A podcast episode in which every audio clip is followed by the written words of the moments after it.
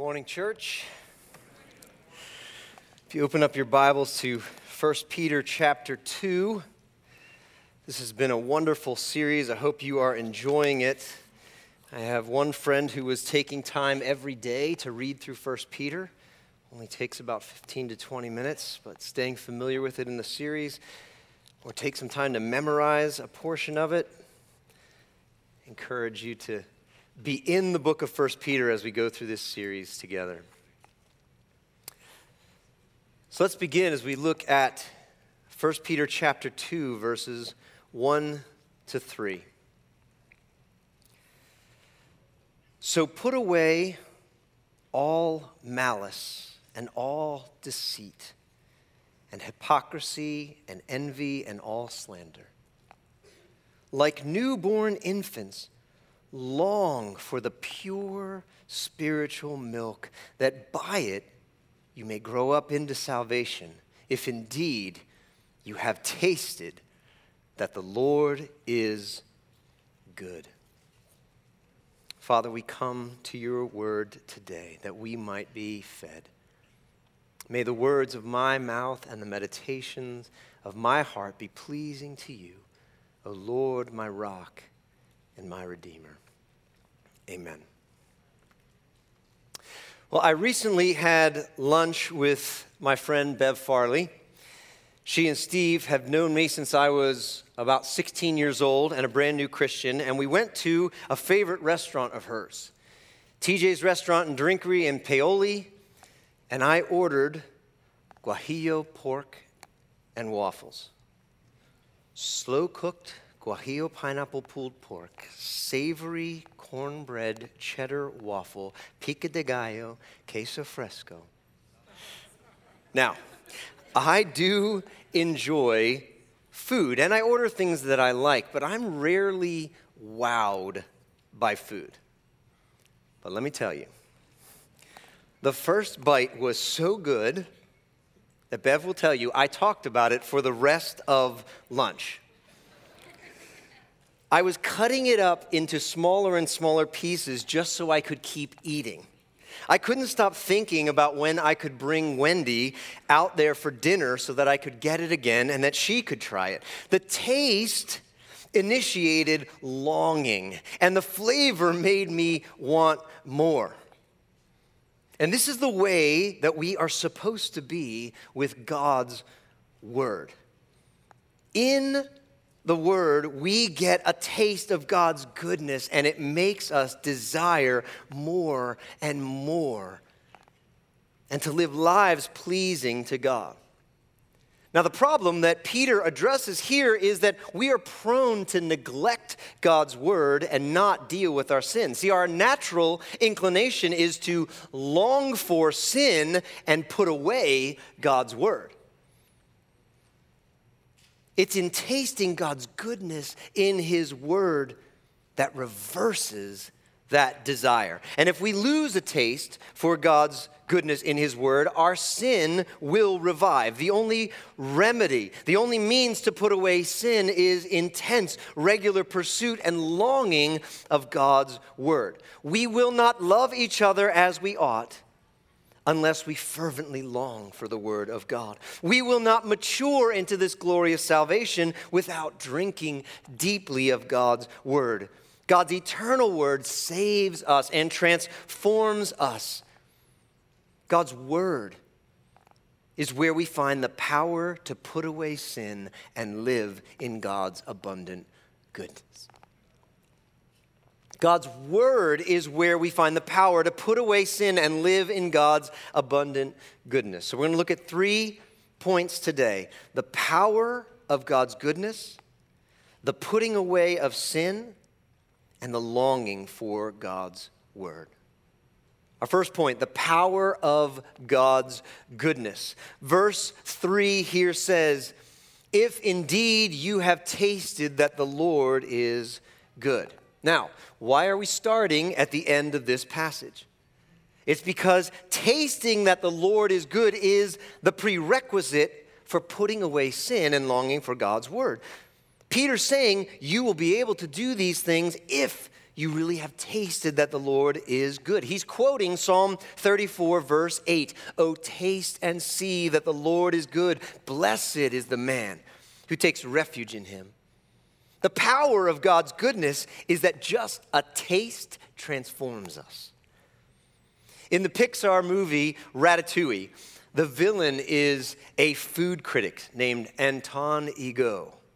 He is dour, he is sour, he's mean-spirited, he's bored with life, he's critical, arrogant, his face is frozen in a frown.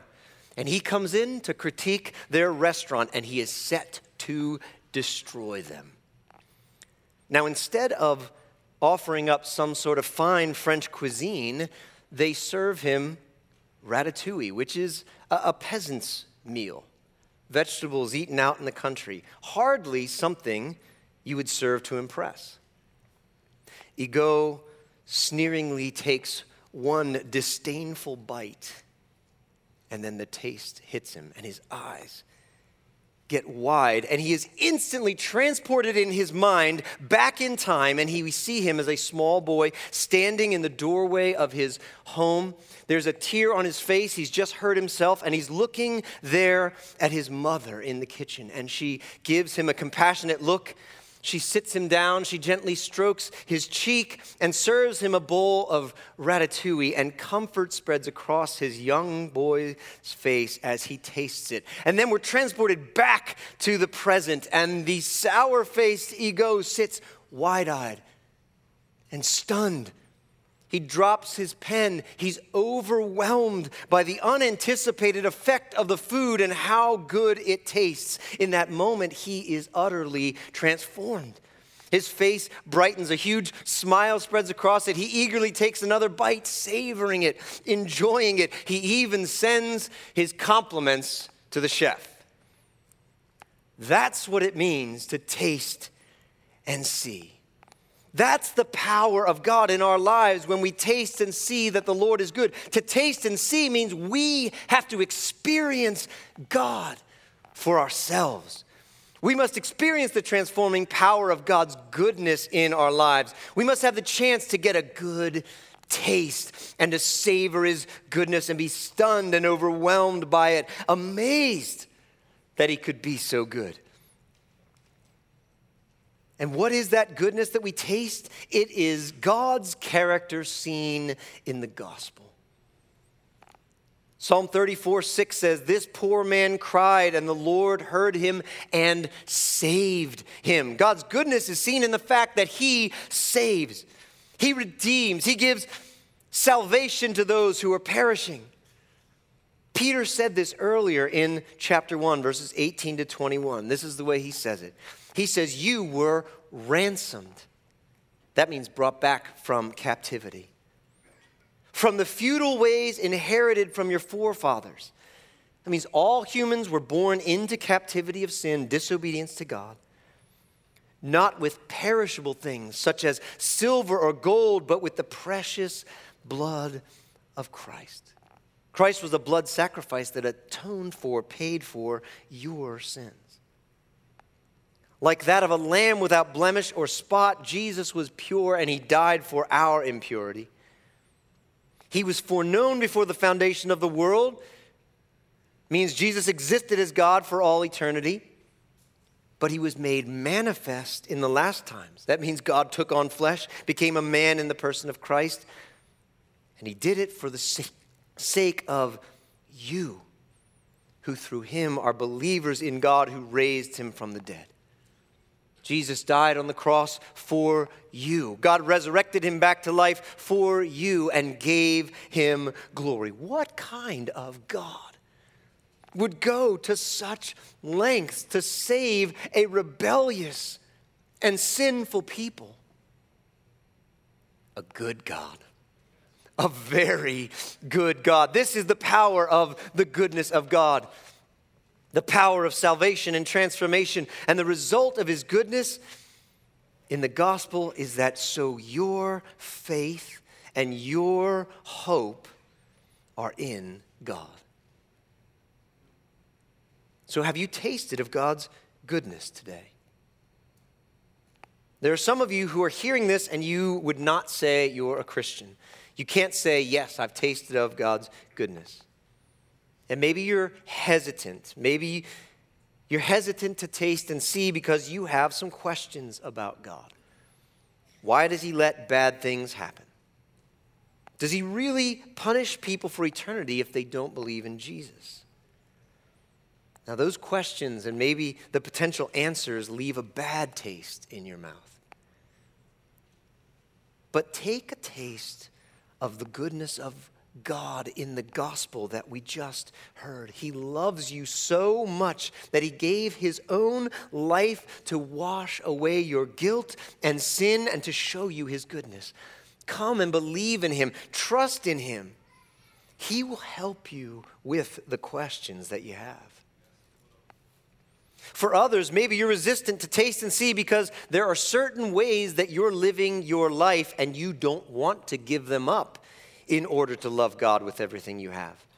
That way that you're living is more valuable to you than having a relationship with the all-glorious, completely satisfying, all-powerful, living God who is an ever-present heavenly Father, whose steadfast love never ends, who shows mercy to the undeserving, who is the essence of kindness and purity and goodness, and from whom your very life and breath comes every moment. Might I appeal to you today? The Word of God appeals to you today to repent of living your own way and put your faith in Jesus. Church, it's important that we taste and see the goodness of God in the gospel every day. When we taste and see God's goodness, we see God's glory, and we're filled with God's joy, and we're sustained by God's hope. The power of God's goodness is that a taste will have a transformative effect in our lives. In God's word, we find the power to put away sin and live in God's abundant goodness. That brings us to our second point, the putting away of sin. If indeed you have tasted that the Lord is good, then Peter says, put away sinful behavior. In verse 1, he says, so put away all malice and all deceit and hypocrisy and envy and all slander. To put away sin means to cast it off, to take it off like old, grubby, dirty clothes and then get rid of them. Don't just pile them up off to the side where we can put them on again if we want to sin some more. No, throw them in the fire, burn them, put them away for good. In Colossians chapter 3, Paul says, put to death, therefore, what is earthly in you. Kill it, mortify it. In our day and age, the word mortified usually means that we're so embarrassed we feel like we want to die. But spiritually speaking, we need to mortify our sin, kill, put it to death. The mortification of sin is when we actively put it off for the sake of godliness. Now, we think of sin as very outward, obvious things. Things like having sex outside of marriage, getting drunk, stealing, cheating, racist attitudes, homosexual activity, hustling, swindling, doing drugs to get high, looking at pornography. What we think of as very outward, obvious sins against God. And we usually look at a list like that and we think, well, hey, I'm doing pretty good with most of those. I mean, sure, maybe I look at pornography now and then or I get drunk every so often, but for the most part, I'm doing well. Well, first off, that sort of relative comparison falls short of God's call to be holy as he is holy in chapter 1, verse 16. And we need to repent and mortify these sins. But the areas that Peter calls us to put away are more subtle. They're under the surface, easier to overlook. We think of them as less serious. Jerry Bridges refers to these sorts of things as respectable sins. He wrote a book with that title. I've mentioned it before, and I recommend it. These are sins that we don't give all that much attention to putting off because we're fairly comfortable with them. Little white lies that we don't think hurt anyone. That's deceit. Wishing in our hearts we had something that someone else has. That's envy. But this makes them actually more dangerous because we're comfortable with them. We never want to be comfortable with sin. That's like curling up in your sleeping bag with a couple of rattlesnakes. Sin kills. And if we overlook these sorts of respectable sins at work in our lives, they can be deadly. The Bible warns us about sin because no matter how strong a Christian we think we are susceptible to temptations. When we think we're safe, that's when we let our guard down and sin will win. Paul warns in 1 Corinthians 10:12, therefore, let anyone who thinks he stands take heed, lest he fall. We must be careful. We must let the word of God speak to us about our sin. Malice, deceit, hypocrisy, envy, and slander, they're all contrary to the love that we're supposed to have for one another. In chapter 1, verse 22, a sincere brotherly love, where we're loving one another with a pure heart. So let's look at these sins and evaluate our lives. The first is malice. Malice is anger that generates a desire for harm. It's wanting bad things to happen to someone else. Well, we may not realize that it's there, and it can start with a small offense. Maybe someone does something that hurts us, or they do something we just disagree with, and we begin to let that thing define their whole character. We move from not wanting to see them prosper to actually taking some sense of satisfaction when we see them fail. Now, we might be too mature to express joy in their misfortune, but in our hearts, we know that when something bad happens to them, our first response is not to be compassionate. We think they got what they deserved. We want them to experience harm. That's malice. It's like a parent warning a kid not to jump off the roof and then in exasperation saying, well, I hope he breaks his arm. Or it might be someone who got the job that you wanted or the title that you hoped for or who married someone you wish you had married or hurt someone you loved. And somewhere in your heart, you hide the idea that you want them to pay for it, or you want them to be unhappy in it, or as unhappy as you feel. You want it to be taken away from them.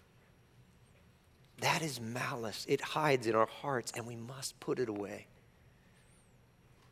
The second is deceit. Deceit or guile is lying and deceiving. It's crafty explanations to manipulate others or avoid responsibility. Deceit's one of the ways that we try to protect ourselves from feeling blamed or admitting something is our own fault. We might use it to preserve our reputation or to get others in trouble. Maybe it's a child who exaggerates what another child did or how a teacher treated them because they know that their parents will jump into defensive or even vengeful action. Maybe it's being less than honest about how long you were at the office because you actually went out for a drink with coworkers that you tend to find attractive, but you just don't tell your spouse. You just say, work ran late. Or maybe it's being less than honest about what you're looking at on your computer. It could be that because something you neglected, someone else is inconvenienced, but you lie. You blame it on an email malfunction or your administrative assistant or on a person you don't get along with. It's deceit. Deceit breaks down relationships. It undermines trust between people, and it distorts our character. Satan is the father of lies. We're following the wrong father when we harbor deceit. We must put away deceit and follow our heavenly Father who will never lie, Hebrews 6:18 tells us. The third area is hypocrisy. Hypocrisy is saying one thing and doing another. Matthew Henry says it's being counterfeit, imitating something in a way that's not genuine. Do we act one way around a certain group of friends and then change the way we act or talk around other friends? Our church friends and then our school or our work or neighborhood friends? Or our church friends who we think are more strict than we prefer and our other church friends who understand where we're coming from and are more comfortable overlooking slander and hypocrisy. The Bible calls us to put away hypocrisy. Now, I'm not trying to be a downer by going through these things, okay? The Word of God is speaking to us. Let's trust Jesus. Let's listen and realize maybe the Holy Spirit wants to do a little surgery on us today. That's the way it felt when I was writing this message. I'm having surgery done. It might be painful, but it might also save our lives to have some of that sin cut out. The fourth is envy. Jerry Bridges says, envy is the painful and oftentimes resentful awareness of an advantage enjoyed by someone else. Sometimes we just resent the other person for having something we don't have. But we don't just envy people in general. Usually there are two conditions that tempt us to envy. First, we tend to envy those with whom we most closely identify, our friends and our peers. Second, we tend to envy them in areas we value most. Whenever we compare ourselves with anyone whose circumstances seem better than ours, we face the temptation to envy him or her. We may not even want the better circumstances of our neighbor or friend. We just resent their having them. Envy and resentment will tear us apart and break down the brotherly love that we're supposed to not only be pursuing, but also be enjoying. Ask yourself, when is my heart stirred to want something that someone else has? There are a lot of things that tempt us in this way. And I know it might feel cliched right now, but I'm going to mention social media here. Let me say, I don't believe that social media is sinful. I do believe that our hearts are. And there's a lot of temptation both to envy others and maybe to boast so that others envy us. That can drive a lot of what happens on social media. If we're trying to put off envy, perhaps we have to be more careful with going to the places where our envy is most stirred. Maybe looking at someone else's exercise results and how their body looks in their posts tempts you to envy. Or maybe we are posting exercise or fashion poses because we want someone or just people in general to be envious of us. We see how much fun everyone seems to be having together on TikTok, and we're sitting there watching the videos at home on a Friday night in sweatpants with nothing else to do, and we're envious of what it seems their lives are compared to our own. Again, it's fine to share pictures. It's fine to share pictures of your game nights and concerts you go to, of your home decor, of your date nights and vacations and your hanging out with friends. It's okay to feel good about those things. It's okay to want to share your delight and your gratitude to God for them. But it might be worth asking, why do I want to share this with everyone right now? Should I consider how it might promote a culture of envy? Or do I need to even ask myself, do I feel better when other people envy the image that I present of myself? Envy will keep us from loving one another with pure hearts. Put away envy. If you feel envious, ask God to help you to learn to rejoice with those who rejoice, to be content in Christ and trust God for how He has blessed you. And if you're experiencing God's blessing in a certain way, receive it with thanks. And don't only feel satisfied if you're sharing that with the whole world. And then last is slander. Slander is speaking about others in a way that tarnishes someone else's reputation. We all do this, whether we realize it and admit it or not. Commentator William Harrell says, the aim of the slanderer is the promotion of the slanderer at the expense of the one slandered. Slander is the opposite of that love which covers a multitude of sins. The opposite of covering a multitude of sins is to talk about people's faults, to make a frequent topic of conversation what someone else has done wrong, to spend time with people discussing the weaknesses and sins of friends who are not there, to talk about what everybody really thinks about someone else behind their back. Jerry Bridges again says, we slander when we ascribe wrong motives to people, even when we can't see their hearts or know their particular circumstances. We slander when we say another believer is not committed, when he or she doesn't practice the same spiritual disciplines or engage in the same Christian activities that we engage in. We slander when we blow out of proportion another person's sin and make that person appear to be more sinful than he or she really is. This cuts me. I don't want to think of myself as someone who slanders, but I find myself in these descriptions. Blowing other people's sin out of proportion to make them appear more sinful than they are, or surely more sinful than I am. Lord God, have mercy on me. Have mercy on us. Help us to put off slander and love others with a sincere brotherly love.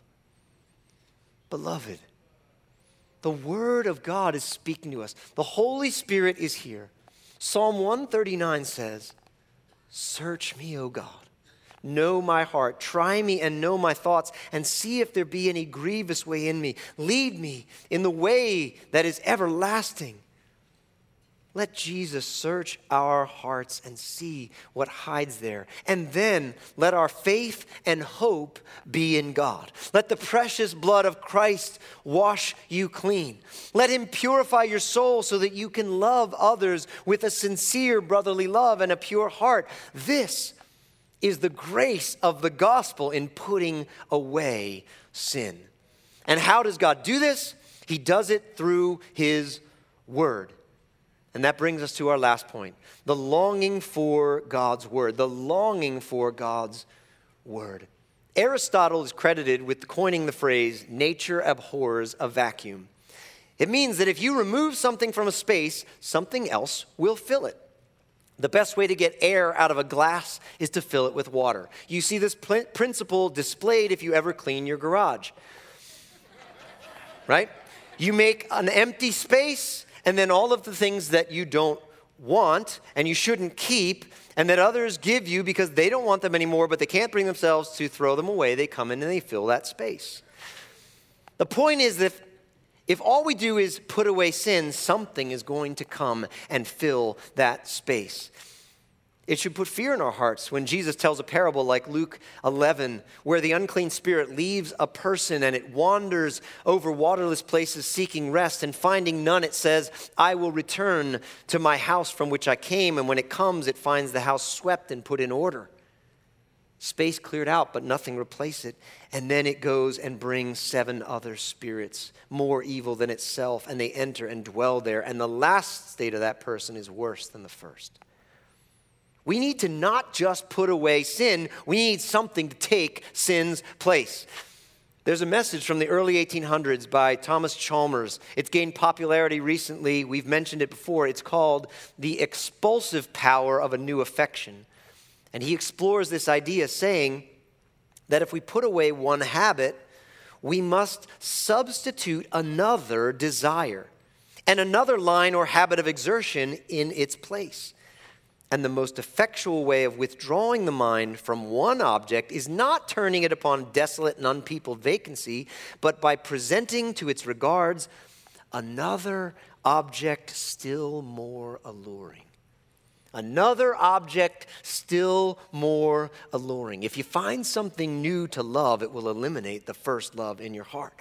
Peter says that we should put away sin by loving God's word. God's word is another object still more alluring. Verse 2 says, like newborn infants, long for the pure spiritual milk that by it you may grow up into salvation.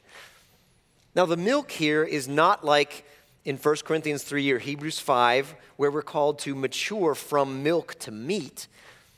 But rather here, this milk is a positive metaphor of a deep desire to find our thirst satisfied and be nourished by the word of God.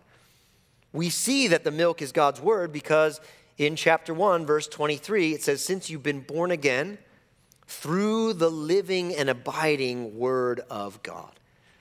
Since you were born by the word, Now, as a newborn infant cries out in hunger for its mother milk, so we should be like newborn infants, longing for the pure spiritual milk of God's word so that we can grow and mature into the salvation that God has given us. The point is, the word of God is our life. The word of God is our nourishment. It is our new love. It is the new affection that puts away old affections. It is the water that displaces the air in the glass of our hearts. The word replaces sin. It casts it out and fills us with Christ. John Piper, in his book, Reading the Bible Spiritually, Supernaturally, says it this way. It all starts with God's gift of seeing. And this seeing gives rise to savoring. Taste and see. And this savoring pushes out the deceitful desires that tricked us into thinking anything is more satisfying than God. And that all-important seeing happens as we read the Word of God. In effect, then, Jesus, Peter, and Paul trace authentic change. Do you want to change? Do you want authentic change?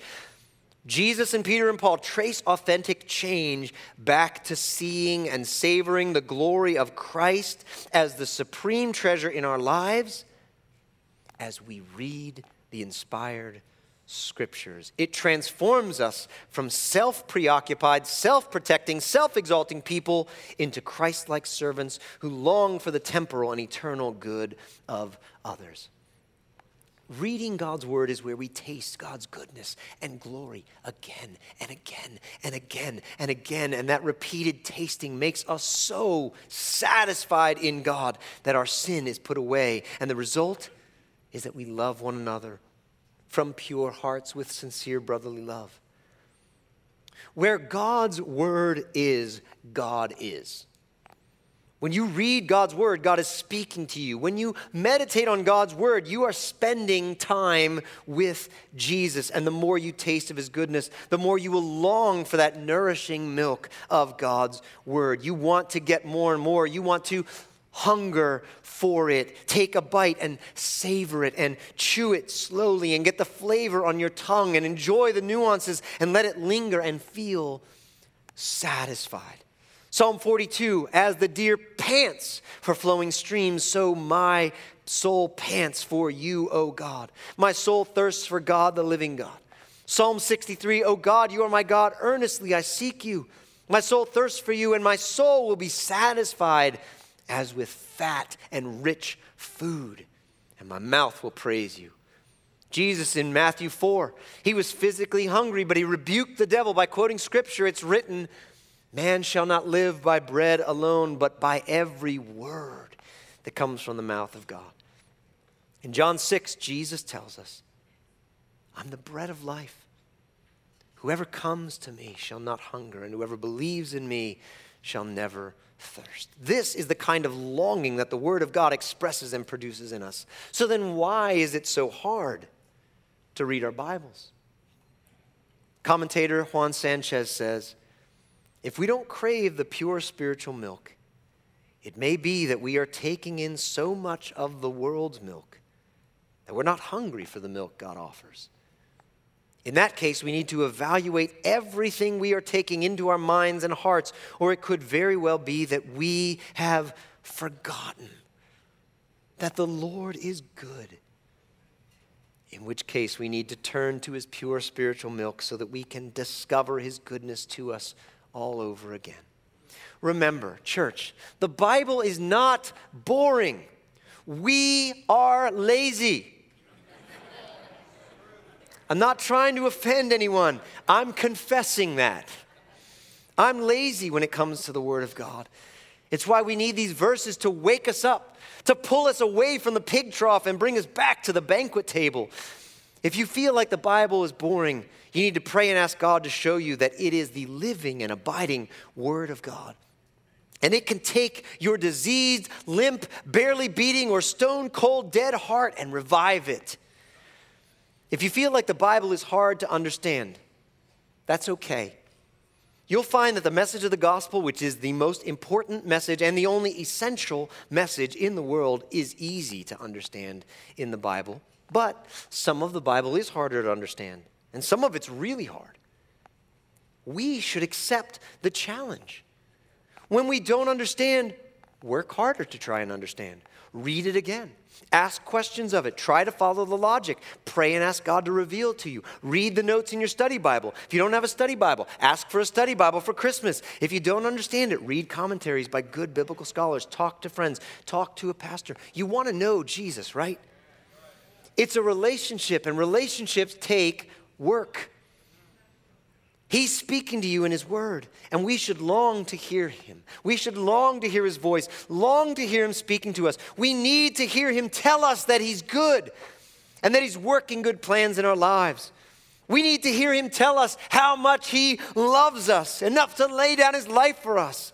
We need to hear him tell us that no matter how dirty we have gotten ourselves with sin, he has redeemed us and cleansed us and forgiven us.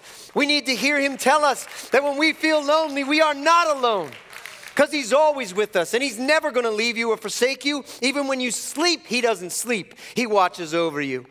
We need to hear him tell us that there is a day coming when this world is going to pass away and God is going to bring his children into eternal glory and total satisfaction, total joy, total wonder in his presence, just as he's always attended, and we will see him face to face. That is the gift of God's word to us. We taste and we see that the Lord is good. So this afternoon, tonight, or tomorrow, open up your Bible. Don't skip it. Read a chapter. Read it out loud to your family at the dinner table, even if it feels weird. Keep doing it till it doesn't feel weird. Encourage someone this week with something you read in the Bible. This should be our normal activity. The Bible will do great good in your life and in our life as a church when we open it and read it. Let us long for God's word, because God's word is where we find the power to put away sin and live in God's abundant goodness. Amen.